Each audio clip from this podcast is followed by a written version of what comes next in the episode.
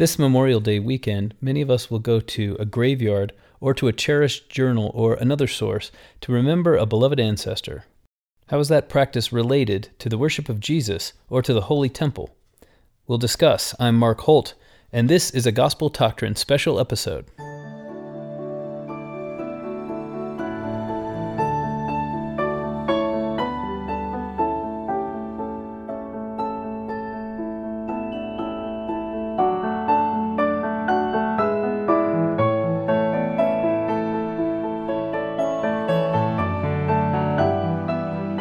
Welcome to Gospel Doctrine, and today I'm trying something new.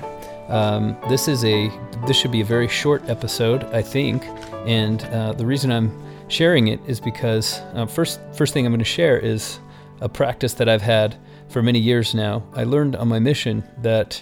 Uh, well, I, I was told on my mission, I was instructed on my mission that we had to have talks prepared for many different subjects.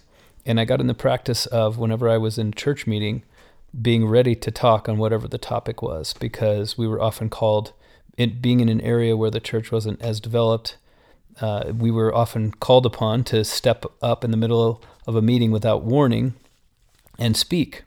And perhaps it's the perfectionist in me but i got into that practice and i never really gave it up. And so for good or ill uh, well uh, quite often while i'm in a church meeting i'm i'm thinking somewhere in the back of my mind what if everything went wrong and some for some reason the speaker didn't appear or one of the speakers finished early.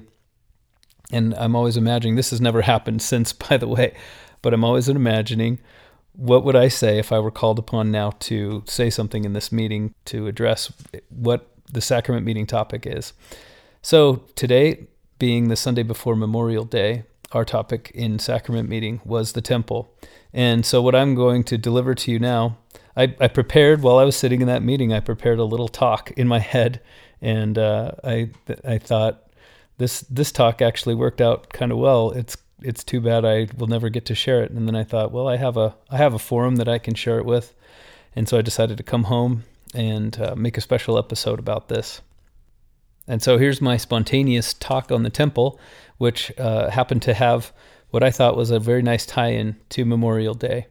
And for those of you who live outside of the United States, Memorial Day is a, a, national holiday where we remember not only the, the dead in our family, but the dead who have given their lives in sacrifice for our freedom, either in the armed forces or in some other way. And uh, you don't have to be American to appreciate all of those blessings that have come from those who've gone before. And I think, um, American or not, you'll find a lot of wonderful significance in what we're going to discuss. So, the first thing that I would ask you to do is open up to John chapter 1, and you'll remember that we have discussed in the past the meaning of John chapter 1, verse 14, when it says that Jesus dwelt with us, or more accurately, that the Word was made flesh and dwelt among us. So you may remember we, we mentioned at that time, we talked a little bit about that word to dwell. Uh, it actually comes from a, a, Greek word, skenoo, which is to have one's tent with, or to uh, to say that that the word dwelt with us means that he encamped with us. And this was the same word that was used to have a to make your tabernacle with someone. So the point of that verse was John was was making a specific point of saying that Jesus tabernacled with us. He was drawing a parallel between Jesus and the temple. And in fact, what he was saying was Jesus is the truth to which the temple has always pointed. The temple had existed for several hundred years since in John's day, and for about 1,200 years or maybe a little more. And they all understood from the script, because it was very scriptural, exactly what was inside the temple, even though very few of them would ever even see the inside of it, perhaps through an open veil, and then even fewer would ever would ever walk inside of it. But the way that it worked was the temple had only two rooms. They had the outer court where the sacrifices were performed, which everyone could watch, and then the high priest would go inside, or the priests would go inside into the holy place. And this room was stitched and, and adorned and decorated with imagery from the Garden of Eden so symbolizing man before the fall and life before the fall. And there are many symbols inside that room, including a table of bread, uh, that offering to the priests and to God, and an, uh, a menorah, a candlestick, which would be constantly lit during times of worship, and an altar of incense, among other things. And then there was a double veil that was it was double so that no one would ever be able to see through it. So in order to pass through it, you would walk through on one side and then walk in between the two veils and and then go around it and you'd be in the the holy of holies. This is the second room in the temple. So if you can if you think of it in our modern terms, you would think the outer court where the sacrifice is performed, the telestial glory, a representative of that glory, the the holy place, the first room in the temple, as a terrestrial glory, and then the Holy of Holies as a sort of a celestial room. Uh, in that sense, the the structure of the ancient temple was was quite parallel to this to the structure, or at least the the principles of the modern temple and the modern temple endowment. So when John says he built his tab or he uh, he made his tabernacle with us, he dwelt among us. He this wasn't accidental. That's what he meant.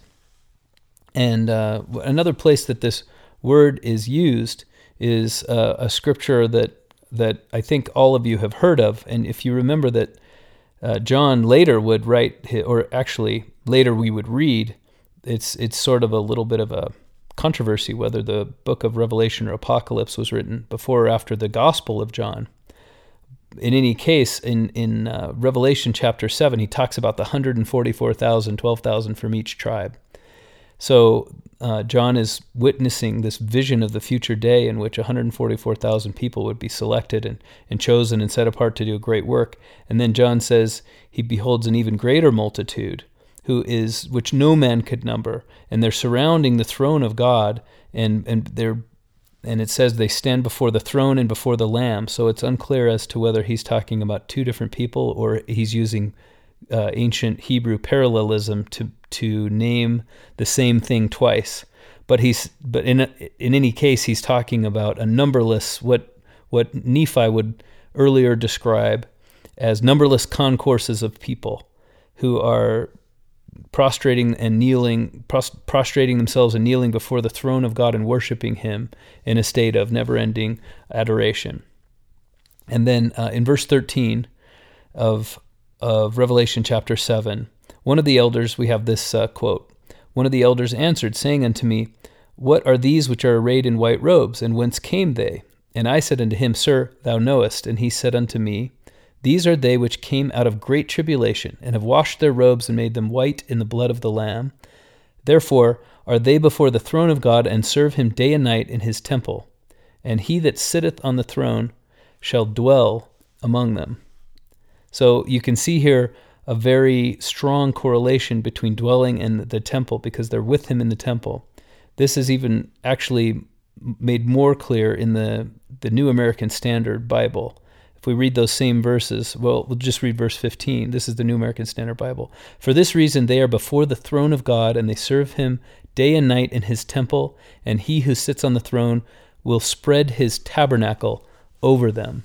So that's a beautiful turn of phrase, I think, uh, and that's that's closer to the original Greek meaning, which is that when God dwells among us, what He's doing is He's spreading His tabernacle over us. If you recall, on the Day of Atonement, the the pinnacle of temple worship in the ancient temple was for the high priest.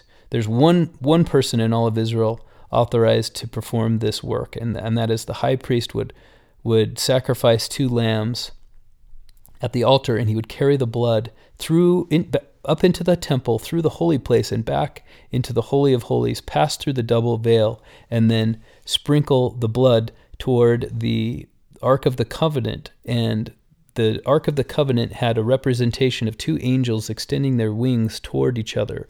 You, you've seen a pretty good reproduction of of the biblical description of this if you've ever seen the movie Raiders of the Lost Ark um, very close to what that ark would have looked like. And they didn't quite meet in the middle, but this imaginary space above the where these wings would meet was called the mercy seat, and that was where God was thought to actually reside. And so he sat, and, and that was the name of God's dwelling was the mercy seat. And so think about the all of the symbolism of Christ in the fact that the the high priest ascends from the telestial glory to the celestial glory carrying the blood of the lamb. And that blood of the lamb was used to wash the sins of all the nation of Israel all the people of Israel away on that day. So they would they would be forgiven by God's mercy as he dwelt in the mercy seat. And what John is saying is that not only is is Jesus making a temple among us, but he is the temple. The temple is Jesus. The temple is this shadow of what Jesus is the actual physical and spiritual reality. This idea is developed eh, to in, to me much more completely by Nephi. Now now Lehi had a dream of the tree of life. And Nephi wanted to know the meaning of that dream. So in 1 Nephi chapter 11, he prays to know the meaning. And I wanted to identify a particular verse in this chapter that would tell us about this, but I couldn't. It's actually the entire chapter. So I recommend reading this chapter if you want to understand this idea. But this 1 Nephi 11 is the story of the condescension of God. And if you don't know what that means, this is the chapter to learn. So the first thing that happens is when Nephi prays, he's shown uh, another, again, as his father saw, he's shown another vision of the tree of life, and he sees it in his vision. And the angel asks him, what, would, what do you want? And he says, Well, above all else, I just want to know the interpretation of this dream. So he doesn't, he doesn't ask about everything in his father's dream. He asks specifically about the tree of life. That's what he's seen to that point. And then the angel asks him, Do you understand the condescension of God. And Nephi says, "Well, I understand some things, but I don't understand all things." In other words, no, I don't I don't know what that means. Help me with that. And instead of answering the question, what happens next is that Nephi is shown a vision of the birth of Jesus, of Mary before Jesus is born and Mary before after Jesus is born. And when he sees this, then the angel asks him again, "Do you know the meaning of the tree of life?" And at that point, this is very significant. At that point, Nephi is able to answer the question. He said, Yes, I know what it is. It's the love of God which shows itself abroad in the hearts of men. And so when Nephi is shown a vision of Jesus coming to earth, that's when he understands the love of God. And if you understand what condescension means, condescension means lowering yourself to live among. So and uh, it's been used in quite an opposite sense, where um, somebody who's not actually higher, right? We we generally today consider all people to be equal, but there is a lot of human history where that wasn't the case, and so a person who was a nobleman or a, or a member of royalty would uh, condescend by making them putting themselves on a level with the common people. And today we use the word um, when someone who's not actually higher thinks that they're higher, and so they speak in a condescending tone as if they're higher. But in its literal sense, before it was meant in a sarcastic sense, it meant someone who is actually higher, coming down and putting themselves on a level with those who are below. So that is what Jesus did. He is on a higher plane than we are, but he was willing to come down and be with us. And when Nephi beheld this, he understood the meaning of this tree. He knew it was the most desirable blessing anyone could receive. But at that moment, he understood that it was the love of God. So it's the love of God that allows Jesus and allowed Jesus to come to earth and live among us and spread his tabernacle over us. Another thing about this word skenoo is that it means a temporary residence. So it doesn't mean that you've built your city with people and then lived with them. It means that you've dwelt with them on a temporary basis, you've encamped with them. This tabernacle is a temporary residence. And so Jesus came to live with us, but it's not his true home. That all of that is encompassed in this word dwelt. He dwelt with us means he is the temple, he spread his tabernacle over us, and it was not his true home. All of those things are true. If you remember, uh, we talked recently about the idea of a telos, and the telos of Jesus is to be like God. We understand that intuitively. We know that Jesus and his Father are one. So we understand that the condescension of God and, and the fact that Jesus tabernacled with us means that Jesus and the Father are willing to condescend to us and come down and live among us. Now, Nephi went on in his vision to see the sufferings and death and ministry of Jesus. and then to see that the uh, the great and abominable church would fall. And this is language very reminiscent of. Uh, it shows the the latter day results of the ministry of Jesus, and it's very reminiscent of the 56th chapter of Isaiah when Isaiah says there will come a time when all nations will flow. It's also from the chapter, the second chapter of Isaiah. All nations will flow to the temple, and um, the the foreigner and the eunuch will have a, a place and a name better than sons and daughters. Meaning all all people who are willing to believe in Jesus will be accepted into His house. So that's the journey on the Day of Atonement. That's the meaning of the temple, and it's it's mirrored in modern day temples. To me, it felt very appropriate that on the Sunday before Memorial Day, we gather in church and we sing patriotic songs and speak of our honored dead. But that Sunday, like every Sunday, is also a memorial day of another kind because we sing songs and we speak of Jesus, who is our most honored dead. And if the sacrament is a commemoration of his atonement, then we are singing and speaking and remembering and participating in a sacred ordinance as part of this memorial. Going to the temple and going to the modern temple is similar. We're remembering our honored dead to an even greater extent because we're participating in their redemption. We're thinking of them and speaking of them as, as we prepare the names to take with us. And it is there we come to terms with the real meaning of the condescension of God, because as we walk under that holy roof, we experience what it means to have Christ spread his tabernacle over us, as John said in chapter 7 of Revelation. That is to say, to dwell among us.